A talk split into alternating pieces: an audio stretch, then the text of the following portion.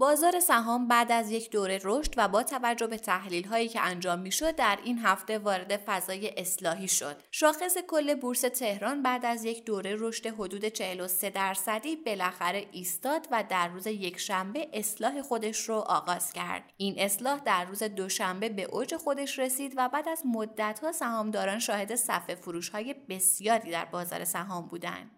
هرچند ارزش این صفحه فروش ها اونقدر هم بالا نبود ولی دوباره شاهد ترس در بین سهامداران بودیم. این اصلاح هرچند به اعتقاد بسیاری از تحلیلگران تکنیکال قابل پیش بینی بود ولی خبرهایی از قبیل افزایش نرخ سود بانکی فروش دوباره سهام عدالت و کاهش دلار باعث شد سهامداران در سمت فروش ظاهر بشن. این هیجان در روز چهارشنبه فروکش کرد و بیشتر نمادها در محدوده خونسا معامله شدند. رفتار سهامداران در آخرین روز بازار سرمایه نشون می‌داد که همچنان بین دوراهی اصلاح بیشتر و یا ادامه صعود ماندن و شاید جواب این سوال در هفته آینده مشخص بشه.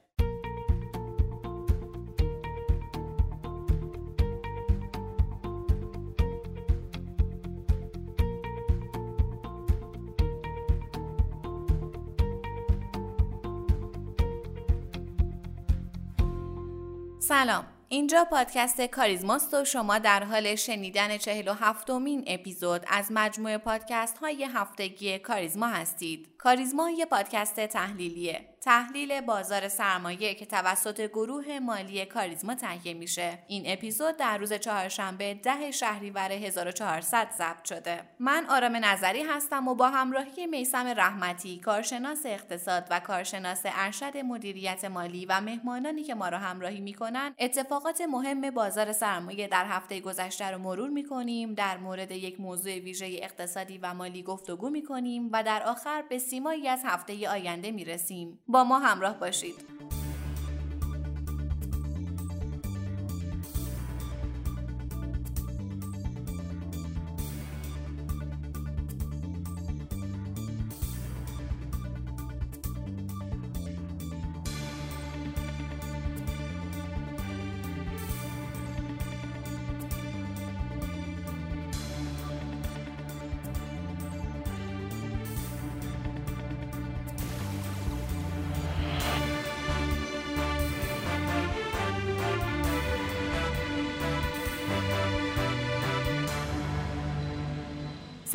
عرض ادب دارم. خدمت شما شنوندگان خوب پادکست کاریزما و ممنونیم که ما رو همراهی می‌کنین. با یه اپیزود دیگه در خدمت شما هستیم. در کنار آقای رحمتی آقای رحمتی سلام خسته نباشید. من هم سلام عرض می‌کنم. خدمت شما و تمام شنوندگان عزیز در خدمتتونم. آقای رحمتی بریم سراغ بازار که چند هفته بود تحلیلگران تکنیکال اعتقاد داشتن محدوده یک میلیون و 500 هزار واحد محدوده سختی برای شاخص کله و خب این اتفاق هم عملا رخ داد از نظر technical ی وضعیت فعلی شاخص چطوره؟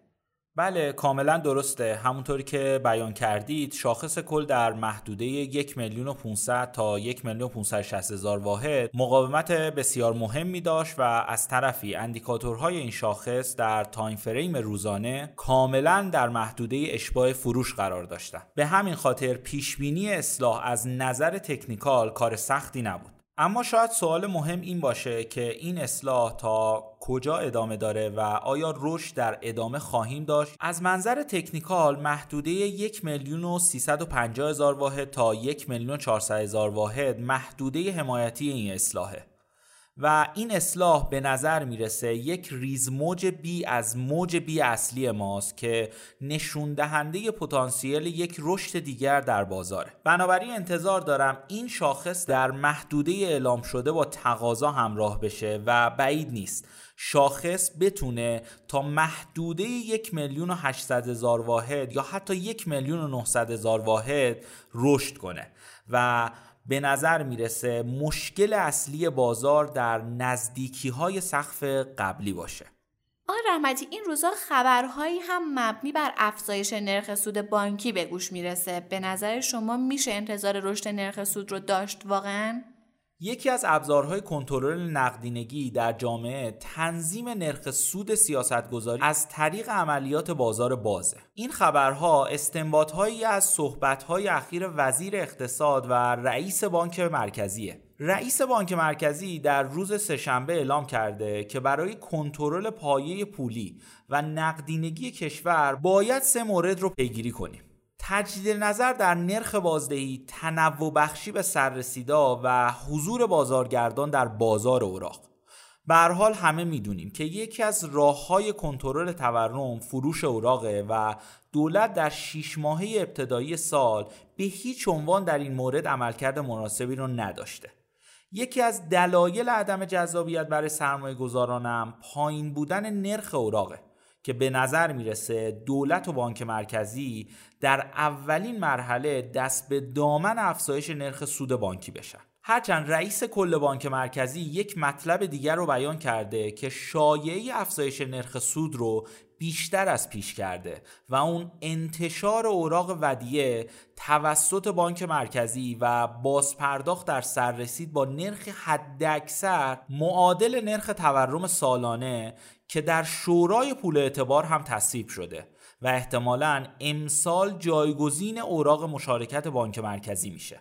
آقای رحمتی یه توضیح در مورد اوراق ودیه میشه بدید؟ باید بگم اوراق ودیه ابزاریه برای اعمال سیاست انقبازی پولی که بر پایه عقد شرعی ودیه طراحی میشه.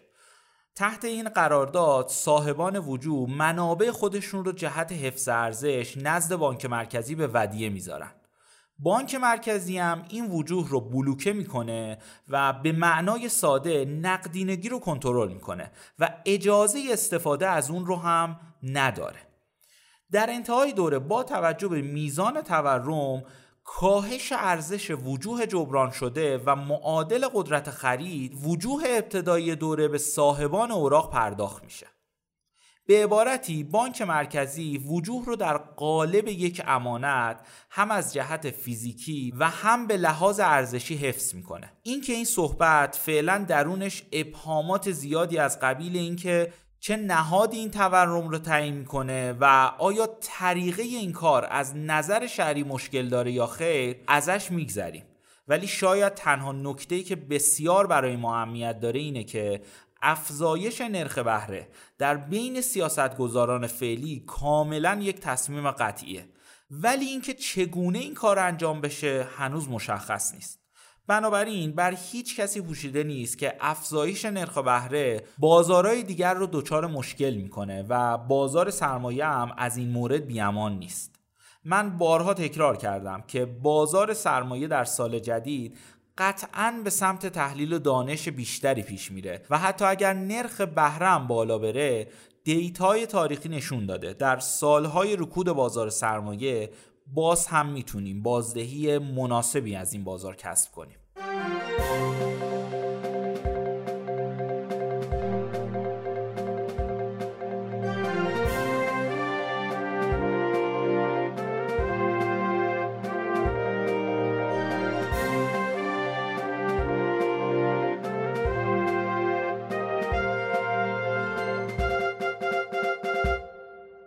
بیشتر از یک سال از زمان آزادسازی سهام عدالت میگذره موضوعی که همچنان پابرجاست مشکلات و ابهامات این طرحه که به نظر می‌رسه دست از سر سهامدارانش بر نمیداره و به زودی هم قصد حل شدن و شفافیت نداره. تقریبا 16 سال از شروع طرح سهام عدالت میگذره اما برخلاف این مدت زمان طولانی نه تنها این طرح به سر و سامان نرسیده بلکه روز به روز هم مشکلات بیشتری رو پیش پای سهامدارانش می‌گذاره. سردرگمی سهامداران به ابهام در مواردی نظیر دریافت سود، فروش سهام، شرکت در مجامع، رویه افزایش سرمایه شرکت های بورسی و غیر بورسی سبد سهام عدالت، تعیین تکلیف چهل درصد سهام باقی مانده خلاصه نمیشه و مواردی نظیر چگونگی برگزاری مجامع شرکت های استانی، لغو مجامع برخی از این شرکت ها، بسته بودن و تعلیق نماد بیش از دوازده شرکت سرمایه گذاری استانی، تعیین تکلیف سود شرکت های غیر بورسی موجود در پورتفوی عدالت و غیره سهامداران عدالت رو بیش از هر چیز دیگری گیج و سردرگم کرده. بنابراین تصمیم گرفتیم در این اپیزود در مورد معمای حل مشکل سهام عدالت صحبت کنیم. مصاحبه خانم بابادی رو میشنویم با جناب آقای اکبر هیدری سخنگوی کانون شرکت های سرمایه گذاری استانی سهام عدالت.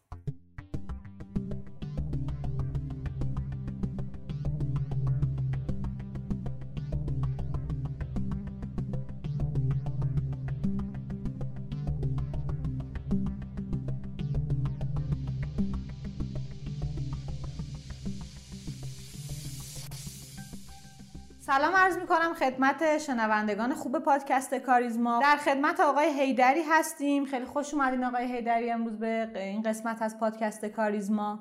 بسم الله الرحمن الرحیم. بندم خدمت شما همکاران محترمتون و شنوندگان عزیز این برنامه. عرض سلام ادب دارم در خدمتتون هستم. ممنونم زنده باشید.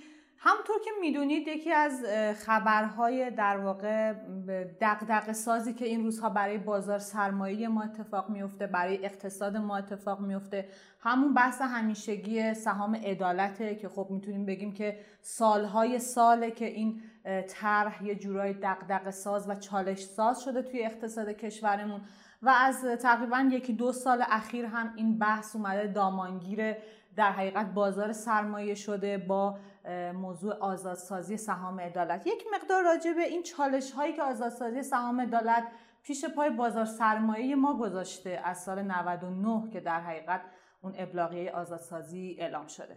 بفرمایید در خصوص چالش های سهام عدالت. عرض شود که خب سهام عدالت مسئله مبتلا به جمعیت عظیمی از کشور نزدیک به 49 میلیون نفره. که حالا 19 میلیون نفرشون روش مستقیم رو انتخاب کردن 30 میلیون نفر هم در روش غیر مستقیم در قالب شرکت های سرمایه گذاری استانی روش غیر مستقیم رو دنبال می‌کنن. منتها هر دوی اینها محل مراجعهشون و رجوعشون بازار سرمایه است.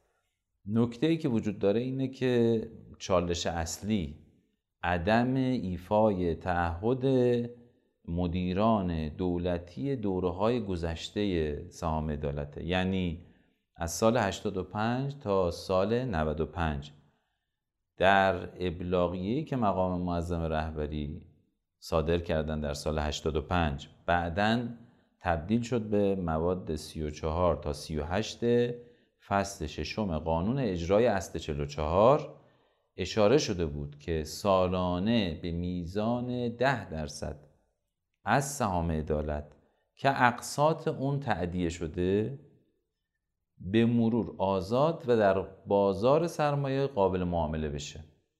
یعنی از سال 85 باید نهادهای زیربط اقداماتی انجام می‌دادند برای پذیرش شرکت های سرمایه گذاری استانی در بورس و هر سال هم به مرور ده درصد از پورتفوی سهام عدالت رو اجازه می‌دادن معاملاتی بشه. خب وقتی این اتفاق نیفتاد در سال 95 یک دفعه مشاهده شد که 100 درصد این پورتفو باید آزاد بشه. دلیلی که دولت مدعی بود دولت مستقر برای تأخیر در آزادسازی تا سال 99 هم همین چالش بود. و متاسفانه به جای اینکه حل مسئله رو بخوان پیگیری بکنن به دنبال پاک کردن صورت مسئله دولت وقت افتاد و تلاش کرد لایحه‌ای برای انحلال ساختار سهام عدالت و ایجاد یک ETF یک صندوق ETF در واقع باشه. لایحه‌ای هم به مجلس داد که خب این مغایر فرمان هشت بندی اولیه و مواد 34 تا 38 قانون بود. مخالفت هایی باهاش شد. حتی در هیئت عالی نظارت بر مجمع تشخیص مصلحت نظام هم همین مغایرت ها احسا شد و مخالف تغییر ساختار بودن کارشناسان امر. منجر شد به آزادسازی سهام عدالت در سال 1400 این آزادسازی به دلیل اون حجم عظیمی که در پشت صد قرار گرفته بود و 100 درصد دارایی باید آزادسازیش همزمان انجام می‌شد. نیاز به الزاماتی داشت. چالش هایی که در بازار سرمایه در طول یک سال گذشته باهاش مواجه بودیم. و در آینده اگر به این نکته ای که اشاره می‌خوام بکنم توجه نخواهیم نکنند تصمیم سازان و تصمیم گیران باهاش مواجه خواهیم شد اشتباه بزرگی بود که در بین کارشناسان امر صورت گرفت و آزادسازی رو با معاملاتی شدن معادل دونستند.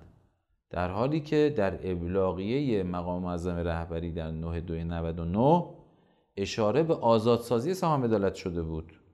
اتفاقا در اون ابلاغیه و نامه های بعدی که رهبری دادن در 18 سه 99 و 26 سه 99 اشاره به ماندگاری مردم در تر و مراقبت از عدم نقد شدن سریع این دارایی بر اثر هیجان بازار کرده بودند. یعنی می‌شد آزادسازی سهام عدالت در سال 99 در اردیبهشت ماه انجام بشه اما برای معاملاتی شدن تدابیری اتخاذ بشه تا موجب ریزش بازار و طبعات بعدی سردرگمی مردم و آشفتگی در بازار سرمایه نشه.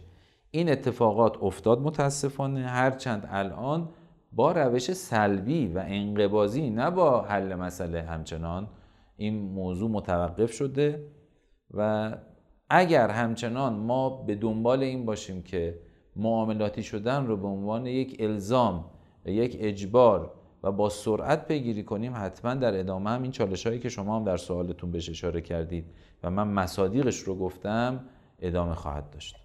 بله دقیقا. یکی از این چالش هایی که این روزها حداقل باهاش در حقیقت مواجهیم اینه که ما هفته قبل خبری رو شنیدیم مبنی بر اینکه فروش سهام عدالت می‌خواد آزاد بشه مجددا. ولی دوباره این خبر تکذیب شد و گفتن که افرادی که سال قبل در حقیقت درخواست فروش سهام عدالتشون رو داشتن باید برن و این درخواست رو حذف کنن. هرچند که ما می‌دونیم این اقدام در حقیقت برای اون سهامدارانی انجام شده که الان قیمت سبد سهام عدالتشون نسبت به سال قبل ارزش بیشتری پیدا کرده و این یه جورایی میشه گفت یه حرکت حمایتیه. ولی خب این متضاد با در حقیقت اون مالکیت و در حقیقت میشه گفت مدیریت سبد این افراد نیست. ببینید در مورد معاملاتی شدن سهام من می‌خوام دوباره اشاره بکنم به این موضوع که اساساً سهام عدالت سهامی برای فروش نیست.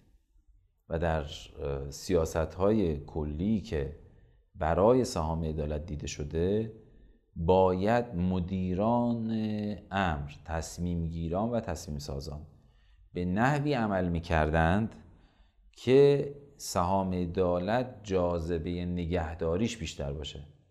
دوباره تاکید می‌کنم سهام واگذار به مردم شده و مالکیت و مدیریت متعلق به مردمه. مردم باید اختیار مالشون رو داشته باشن. ولی من به عنوان تصمیم ساز و تصمیم گیر باید به نحوی عمل بکنم. من به ما و دولت به ما و مالکیت باید به نحوی تدبیر کنم که مردم در عین حالی که اختیار فروش داراییشون رو دارن داراییشون رو حفظ بکنن. اتفاقی که در سال گذشته افتاد البته نقد به این سوال شما من وارد می‌کنم اساسا اینجوری نبود که همه سفارش های فروش در زمانی که بازار در سقوط می‌کرد و نزولی بود داده شده باشه و امروز مردم از فروش دارایشون سود بکنن. نه بخش عمده ای از سفارش های فروش در زمانی که بازار سعودی بود و شاخص بین یک میلیون و تا دو میلیون واحد بود داده شده. اما در کمال تعجب به دلیل اینکه سیاستگزار آمده به سمت اینکه سهام رو به جای عرضه خرد بلوکی عرضه بکنه و عده خاص فرصت خریدش رو داشته باشن از عرضه به هنگام این سهام ها در زمانی که بازه زمانی مناسبی برای تقاضا هم در بازار وجود داشت. برای این عرضه ها خودداری کرد جلوگیری کرد و بعد که بازار نزولی شد دیگه اصلا امکان فروش فراهم نشد چه بلوکی چه خورد الان به اعتقاد کارشناسان بخش مردمی سهام عدالت که ما این نقطه نظرات رو هم به مسئولان امر اعلام کردیم بدترین زمان برای آغاز فروش سهام عدالته. با روش قبلی. یعنی چی؟ یعنی الان مردمی که سفارش فروششون رو در اون موقع داده بودن شاید مطلع نباشن از اینکه اختیار پس گرفتن سفارش فروششون لغو سفارش فروش رو دارن. و در حقیقت ببخشید به خاطر اینه که اون در حقیقت درخواستی که اون افراد دادن به قیمت روز پارسال بله. الان هم اگر سهام عدالت در حقیقت این امکان فراهم بشه باز میشه. درسته؟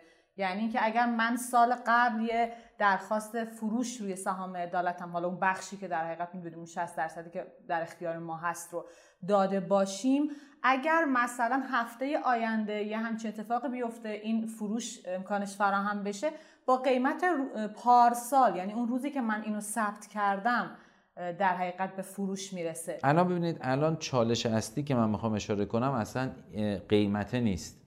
ببینید من در یک زمانی تصمیم داشتم سهامم بفروشم. این زمان یه بازه منطقیه یه هفته تا ده روز تا یک ماه هم اگر بهش می‌خورد اشکال نداشت. الان بعضا سفارش های فروش یک سال ازشون گذشته. هشت ماه گذشته نه ماه گذشته. و توجه کنیم که عمده سفارش سهام عدالتی ها با اصول بازار سرمایه آشنا نیستند و در یک جو هیجانی بر مبنای توصیه هایی که احیانا توسط کارگزاری ها یا توسط شرکت های مرتبط با اصول مالی یا فعالیت های رسانه ای داده شده و تصور اینکه باید سهمشون رو بفروشن شاید رفته باشن سفارش فروش داده باشن. از طرفی بازار ما تازه داره جون می‌گیره. و این بازار یادمون باشه که در سال گذشته یکی از مواضع ریزش بازار و دلایل اصلی ریزش بازار که بعد جلوی این ریزش هم نشد گرفته بشه عرضه آبشاری سهام عدالت بود. بعضا اشاره میشه که نه ما سهام رو نمی‌خوایم عرضه خورد کنیم می‌خوایم بلوکی بفروشیم. خب این سهم بلوکی رو هم کسی می‌خره که نقدینگی در اختیارشه. و وقتی من این سهم جذاب رو می‌ذارم در عرضه بلوکی چرخش پولش رو از بازار خوردی که داره بر اثر عرضه و تقاضا رشد می‌کنه خارج می‌کنه میره این عرضه بلوکی رو می‌گیره. پس باز هم پول از بازار خارج میشه و خارج شدن نقدینگی از بازار یعنی نزول بازار یعنی تشکیل صفهای فروش و عدم خرید سهام و در واقع اتفاقایی که ممکنه بازار رو بر اثر ماهیت بازار نزولی بکنه. پس از نظر بازار سرمایه بدترین زمان برای فروش الانه. چون بازار تازه داره جون می‌گیره و می‌خواد رشد کنه. باید فرصت بدیم رشد کنه. از نظر حقوق سهامداران خرد و مردمی که سفارش فروش هم دادن باز تصمیم اشتباهیه. برای اینکه ما نمی‌دونیم اون مردم می‌دونن از حقوقشون آگاه هستن که این فروش رو انجام بدن یا نه. برای این پیشنهادی هم ارائه کردیم. ما پیشنهادمون بخشش ناظر به صحبت منطقیه که رئیس محترم سازمان بورس انجام داده بودند و گفتند فرمودند که اگر قرار به آغاز فروش سهام باشه باید ارزه ها زیر 5 درصد و حتی تا یک درصد در هر مرحله باشه. یعنی به جایی که ما 30 درصد و 60 درصد اجازه فروش بدیم به شکل پلکانی کاملا. بله و به صورت کاملا محدود تا بتونیم اگر در واقع رگولاتوری خواستیم انجام بدیم تنظیمگری خواستیم انجام بدیم. با توقف سرعت عمل ما متناسب با واکنش بازار باشه. یک. دو در یک اقدام حاکمیتی با توجه به اختیاراتی که شورای عالی بورس داره بهترین اقدام اینه که کل سفارش های فروش قبلی لغو اعلام بشه. حالا اگر مردمی استرار مالی دارن و همچنان مایل به فروش با قیمت روز بازار هستند اجازه سفارش فروش داشته باشن. این اقدام هم اقدام مسلحت انگیزه و مسلحت آمیز مناسبیه برای بازار سرمایه که تازه گفتم داره جون می‌گیره و باید خیلی مراقبت کنیم ازش. دو برای اون مردم هم حقوق مالکانشون حفظ شده. یعنی کسی که در واقع سهمش فروش رفت بعدا متوجه شد و اعتراض کرد که احتمال داره این اعتراض هم یه دفعه به صورت گسترده انجام بشه و برای فضای اجتماعی جامعه هم مناسب نیست. ناگهان متوجه بشه که سهمی رو که پارسال می‌خواست بفروشه و الان قصد نداره بفروشه فروخته شده و پول به حسابش واریز شده. شما هر جوری بخواید پیگیری بکنید چون بی انجام شده و این عقد قابل نقض نیست عملا اون فقط مالک پولشه دیگه مالک سهمش نیست. چه سهامی؟ سهامی که بنیادی ارزنده است و رو در بازار. بهترین اقدام لغو تجمیع سفارش های فروش اعلان عمومی امکان دوباره فروش سهام عدالت با ترتیباتی که بازار سرمایه دچار مشکل نشود هست. ما توی آخرین خبرها شنیدیم که اگر به زودی یه همچین امکانی فراهم بشه حالا این بلوکی خواهد بود که شما میفرمایید که این می‌تونه دوباره در مورد بحث عرضه بلوکی بگم, بگم خدمت شما. ببینید عرضه بلوکی خلاف حقوق مالکانه مردمه. مردم حق دارن سهمشون رو در لحظه سفارش و فروش بدن. همون لحظه هم بر مبنای تقاضای موجود در بازار سهمشون فروش بره و نقد بشه.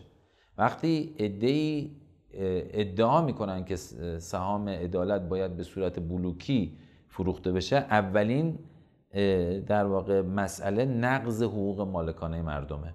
مردم انتخاب نکردن. ما اگر به مردم بگیم اختیار دارید سهمتون رو بلوکی بفروشید یا عرضه معمولی انجام بدید درسته. اما اینکه به مردم بگیم شما الا بالله حق فقط اجازه دارید بلوکی بفروشید و بلوکی فروختن یعنی مشمول مرور زمان شدن این اولا نقض حقوق مالکانه سهامداران خورده. دو مقام معظم رهبری بر مبنای الزاماتی که حتما مصالحی در پسش بوده تأکید فرمودند که سهام عدالت نباید ترتیباتش به نحوی انجام بشه که سرمایه داران بزرگ برش مسلط بشن. عرضه بلوکی مستاق ایجاد زمینه برای تصاحب سهام عدالت توسط سرمایه‌داران بزرگه. خب این هم با الزامات دستور داده شده توسط مقام اعظم رهبری مقایره. پس عرضه بلوکی از نظر ما به دلیل اینکه نقض حقوق مالکانه مردمه و از طرفی ناقض فرمان مقام اعظم رهبریه و مهمتر از اون با مقایر رشد معمولی و طبیعی بازار سرمایه است مخالفیم. چرا میگم رشد طبیعی و معمولی؟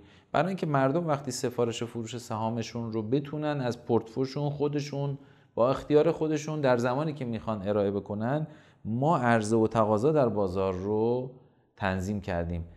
چرا که سهام عدالت روش مستقیمی ها که ارائه می‌کنن سهام های ارزنده جذاب بازاره و فروش اینها نقد شوندگی اینها هم برای مردم در واقع مناسبه هم کسانی که می‌خوان پول وارد بازار سرمایه بکنن فرصتی دارن برای اینکه سهام مناسبی رو از محل پولی که وارد بازار کردن در اختیار داشته باشن. یه موضوع دیگه که خیلی واسه سهامداران سهام عدالت مهمه و همیشه راجبش سوال می‌پرسن راجبش ابهام دارن. بحث تقسیم سوده. می‌خوام ببینم چرا همین الان که ما داریم با هم صحبت می‌کنیم خیلی از سهامداران سهام عدالت هنوز به سود سهامشون نرسیدن. علت چیه؟ هم توی روش غیر مستقیم و هم تو مستقیم. ببینید تا الان ما در بازار سرمایه جمعیت مخاطبی معادل سهام عدالتی ها برای توزیع سود نداشتیم. یعنی یک پورتفوی باشه که 49 میلیون نفر سهامدار خرد مخاطب داشته باشه که بخوان سودش رو توضیح کنن. شرکت های بزرگ ما نهایتا در حد یک میلیون یک میلیون نفر سهامدار خرد شاید داشتن و ترتیبات پیچیده هم برای توضیح سودشون نبوده. از طرفی سهامداران عدالت باز دو دستن یه دسته روش مستقیمی شدن که سود پورتفوشون از 36 شرکت بورسی مستقیم بهشون پرداخت میشه. یک دسته سی میلیون نفری نزدیک به 60 درصد جامعه هدف هم تازه یک شرکت های سرمایه گذاری باید بیان این سود را از سرمایه گذاری سرمایه پذیرها جمع بکنن و بعد در یک فرآیندی توضیح بکنن. درسته که این سیستم یک سیستم آزمون نشده است که توش خطا هم ممکنه پیش بیاد. اما چالشی که به اعتقاد من در بحث توضیح سود باعث این اتفاقا شده مداخله دوباره دستگاه های اجرایی در بحث فرایند توضیح سود بوده و نگاه از بالا به پایین به این تر همیشه این برداشت صورت می‌گیره که این تر باید حفاظت و حراست بشه. به بهانه حفاظت و حراست دخالت هایی میشه که نه تنها سازنده نیست بلکه موجب ایجاد نارضایتی میشه. مدلی که در مورد توضیح سود در سال گذشته در شورای عالی بورس به تصویب رسید و مقرر شد شرکت سپردهگذاری مرکزی مسئول وصول و توضیح سود باشه. همان زمان مورد نقد و انتقاد بخش مردمی سهام عدالت بود. دلیلش همین بود که در فرایند معمول سود روش مستقیمی ها رو 36 شرکت بورسی مکلف بودن بهشون پرداخت کنن که می‌تونستن از طریق عقد قرارداد با شرکت سپردهگذاری مرکزی این کار انجام بدن. اما با تقسیم کار سود روش غیر مستقیمی ها به راحتی می‌شد توسط شرکت های سرمایه گذاری استانی با سی, و سی شرکت سرمایه گذاری استانی وصول بشه تجمیع بشه. حالا در قالب عقد قرارداد با سپرده گذاری یا مستقلا توضیح بشه. اما وقتی این بار سنگین رو باز گذاشتن روی دوش یک شرکت و مجموعه که مدعی بود می‌تونه با افزایش کمیت و کیفیت سود رو توضیح بکنه در عمل شاهد بودیم که در پایان سال گذشته 50 درصد.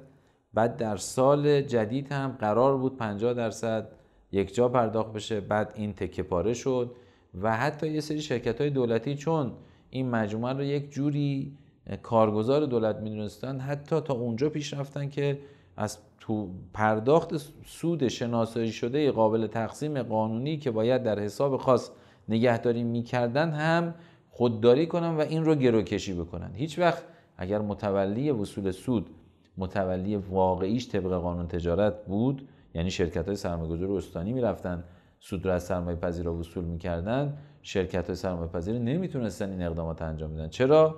برای اینکه اولا در هیئت مدیره اون شرکت ها نمایندگان شرکت های سرمایه گذاری مستقرن و اونها ابزاری بودن برای الزام اون دولت اون شرکت ها به پرداخت حقوق مالکانه از طرفی دولت اینجا طرف حساب نبود. می‌دونید که شرکت مخابرات ایران و مفنا استنکاف کردن از پرداخت سود. خیلی از شرکت های دیگه هم بودن که علنا اعلام کرده بودن سود رو پرداخت می‌کنیم و جالب اینجاست که تخلف اینها هم باهاش مماشات می‌شد. حتی وزیر سابق یک جوری اعلام کرد که داریم خواهش می‌کنیم از اینها که سود رو پرداخت بکنن به سپرده گذاری که بتونه توضیح کنه.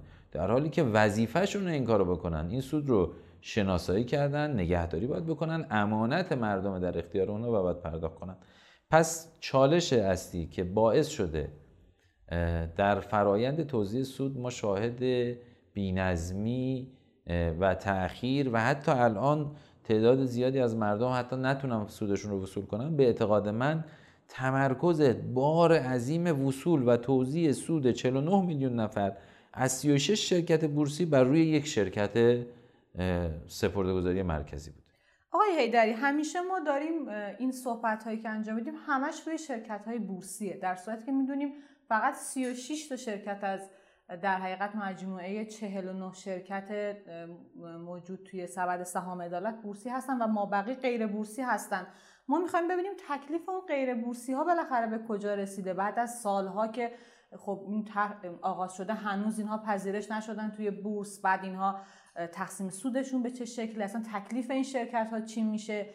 ابتدا قرار بود که اینها بیان زیر نظر یه هلدینگی ولی خب نیومدن. اگه میشه توضیح بفرمایید. ببینید تخلف عمده که در مورد سهام عدالت رخ داده یکی از سه تخلف عمده اقدام به خارج کردن شرکت های غیر بورسی از سبد دارایی شرکت های سرمایه گذاری استانی بوده. در فرمان اردیبهشت ماه سال 99 ابلاغیه رهبری در بند سه اشاره شده که نسبت به سهام باقی مانده مردم سهامدار سرمایه گذاری استانی بمانند. یعنی چی؟ روش مستقیمه ها سهام شرکت های بورسی رو می‌تونستن تو پورتفوشون بیارن.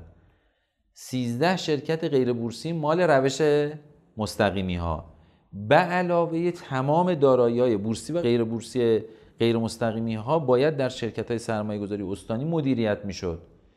چرا که این شرکت ها توی بازار سرمایه بودن تحت نظارت بورس بودن سهامی آن بودن و می‌تونستن به نوعی به عنوان یک هلدینگ شرکت های غیر بورسی هم در سبد سهامشون داشته باشن. و حتی در بازه زمانی انتخاب روش هم کسانی که می‌رفتن به سامانه سازمان خصوصی مراجعه می‌کردن برای انتخاب روش بهشون اعلام شده و ما این مستندات رو داریم هرچند الان روی سامانه پاک شده. در اون زمان بهشون اعلام می‌شد که شما به نسبت داراییتون در 36 شرکت بورسی سهام این شرکت ها در پورتفوی شما می نشیند و به نسبت 13 شرکت غیر بورسی سهامدار شرکت سرمایه گذاری استان محل سکونت تا می شوید اما در کمال تعجب و بدون هیچ دلیل منطقی که تا الان هیچ کارشناسی نتونسته ازش دفاع بکنه در زمان تصویب آین نامه اعلام شد که شرکت های غیر بورسی رو منتقل می‌کنن به یک هلدینگی به اسم هلدینگ ملی ایرانیان. خلاف ابلاغیه مقام معظم رهبری و خلاف شرط انتخاب روشی که با مردم کرده بودن. یعنی هم به ابلاغیه کم توجهی و کم لطفی شد هم مردم بر مبنای اون روشی که اون ترتیباتی که اعلام شده بود و انتخاب روش کرده بودن حقوقشون رعایت نشد. وقتی هم هلدینگ ملی ایرانیان در زمانی که در حال تدوین بود ما هشدار دادیم. که تجمیع این دارایی های 49 میلیون نفر در یک شرکت باعث جنگ قدرت و پیچیدگی حقوقی فراوانی خواهد شد. اون زمان ما تو رسانه ها اعلام کردیم. الان بیش از یک سال از زمان تصویب این نامه گذشته و در کمال تعجب و تأسف هنوز تکلیف اون شرکت هلدینگ ملی ایرانیان 49 میلیون سهامدار با 13 دارایی 13 شرکت غیر بورسی تأسیس نشده و در سایه این بی تدبیری که ما بابتش حتما اقدام غذایی هم خواهیم کرد دارایی مردم در اون 13 شرکت غیر بورسی رها شده و بلا صاحبه الان از سرنوشت نحوه مدیریت دارایی در اون 13 شرکت غیر بورسی که شرکت هایی مثل مگاموتور مثل سابیر دخانیات ایران و امثال هم درش هستن. چند تا از پتروشیمیا داخلش هستن. اولا از سرنوشت دارایی مردم تو این 13 شرکت غیر بورسی خبری در دست نیست. دوما طبعا این شرکت ها چون شرکت های موزم بزرگ و در واقع رشدی هستن سود شناسایی شده اونها رو هم کسی نرفته مطالبه کنه این اتفاق تضییع حقوق عامه بوده و ما به همین دلیل هم ترتیبات قضاییش رو در حال پیگیری هستیم.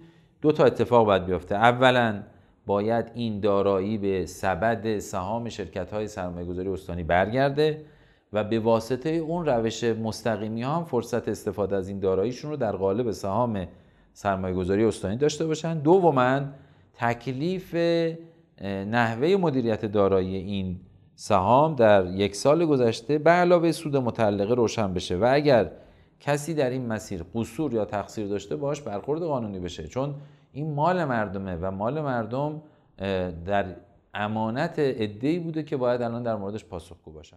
بله ممنونم. یه مقدار هم راجع به بحث شرکت های سرمایه گذاری استانی صحبت کنید. اینکه چالش هاشون این روزها چیه و اینکه قرار بود مجامع این شرکت ها برگزار بشه. تبلیغات خیلی گسترده هم انجام شد که مردم بیاین توی این انتخابات شرکت کنید. ولی ما دیدیم حتی مجامع اینها برگزار نشد. خیلی از مجامع لغو شد و اگه میشه توضیح بفرمایید که به کجا رسیده مجمع این شرکت ها ببینید در مورد شرکت های سرمایه گذاری استانی من می‌خوام قبلش صحبت بکنم این رو اشاره بکنم که سهام عدالت از ابتدا قرار بود یک سهام بلوکی قدرتمند برای حضور تاثیرگذار مردم در اقتصاد باشه. اما متاسفانه اقداماتی که دولت قبلی در به بهانه ابلاغی آزادسازی سهام عدالت انجام داده منجر به این شده که عملا به جای آزادسازی رهاسازی رخ بده. دوما این سهام قدرتمند بلوکی تکه پاره بشه. الان سهام بخشی از این پورتفوی قدرتمند و تاثیرگذار در قالب سهام 19 میلیون نفر سهامدار روش مستقیم بلا تکلیف رها شده نمی‌تونن اعمال حقوق مالکانه و مدیریتی روش انجام بدن نمی‌تونن در مجامع سرمایه پذیرا شرکت بکنن نه اختیار فروشش رو دارن و یا تغییر دارایشون و تبدیل سبدشون رو دارن. از طرفی 13 شرکت غیر بورسی در یک هلدینگ موهوم غیرقانونی حبس شده و از سرنوشتش خبری نیست.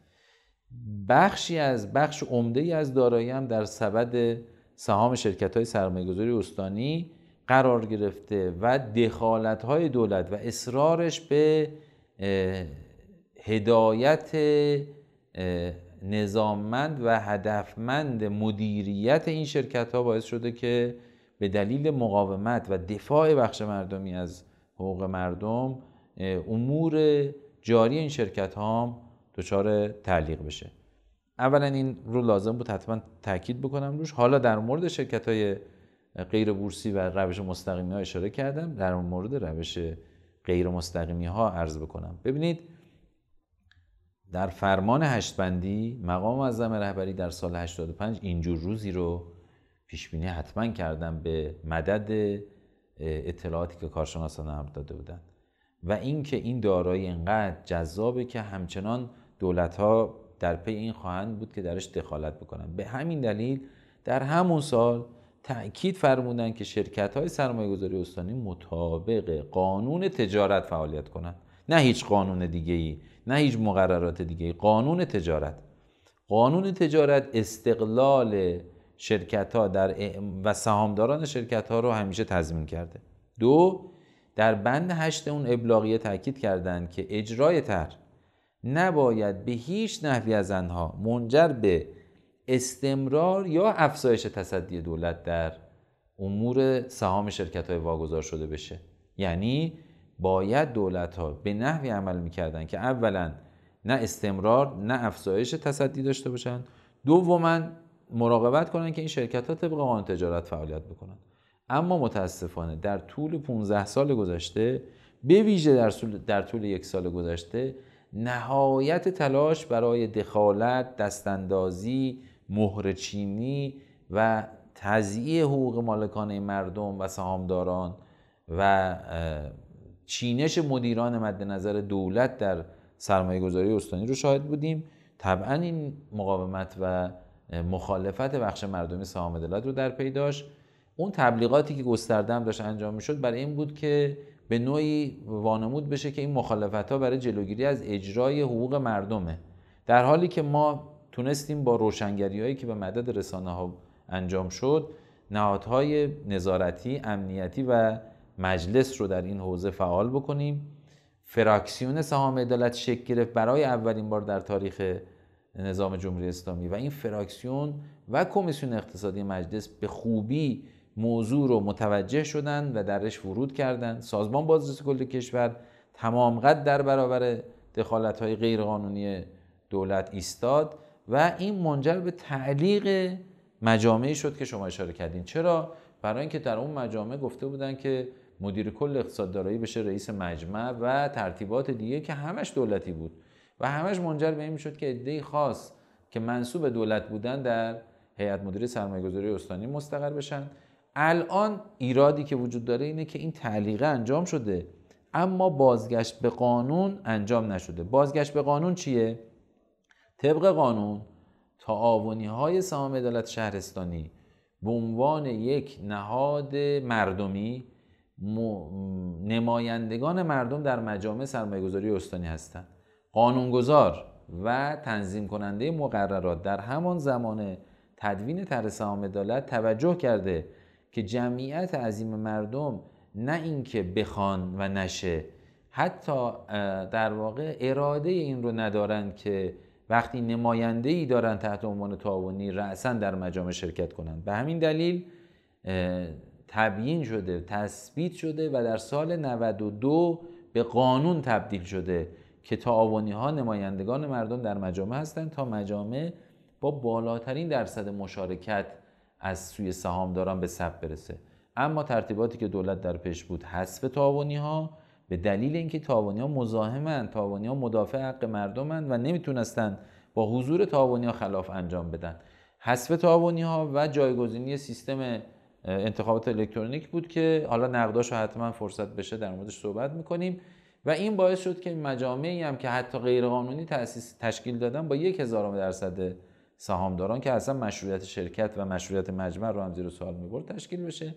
الان ما فکر می‌کنیم برای مدیریت این چالش هم حتما باید دولت مستقر با اون روی کردی که به مردم و نهادهای مردمی داره و اجرای عدالت هرچه سریعتر اجازه برگزاری مجامع سرمایه‌گذاری استانی با اعمال رأی تعاونی ها به نمایندگی از مردم رو بده تا بتونیم چالش ها رو برطرف بکنیم. حالا چالش ها رو اگر لازم بود که بیشترم توضیح میدم در موردش. خیلی ممنونم. مرسی آقای هیدری ممنونم که امروز با ما در کاریزما بودید. ممنون از اطلاعات فوق العاده جامع و کاملتون. خواهش می‌کنم. من در خدمت شما هستم. البته مباحث سهام عدالت خیلی پیچیده تر و خیلی در واقع بنیادی تر از این مباحثه.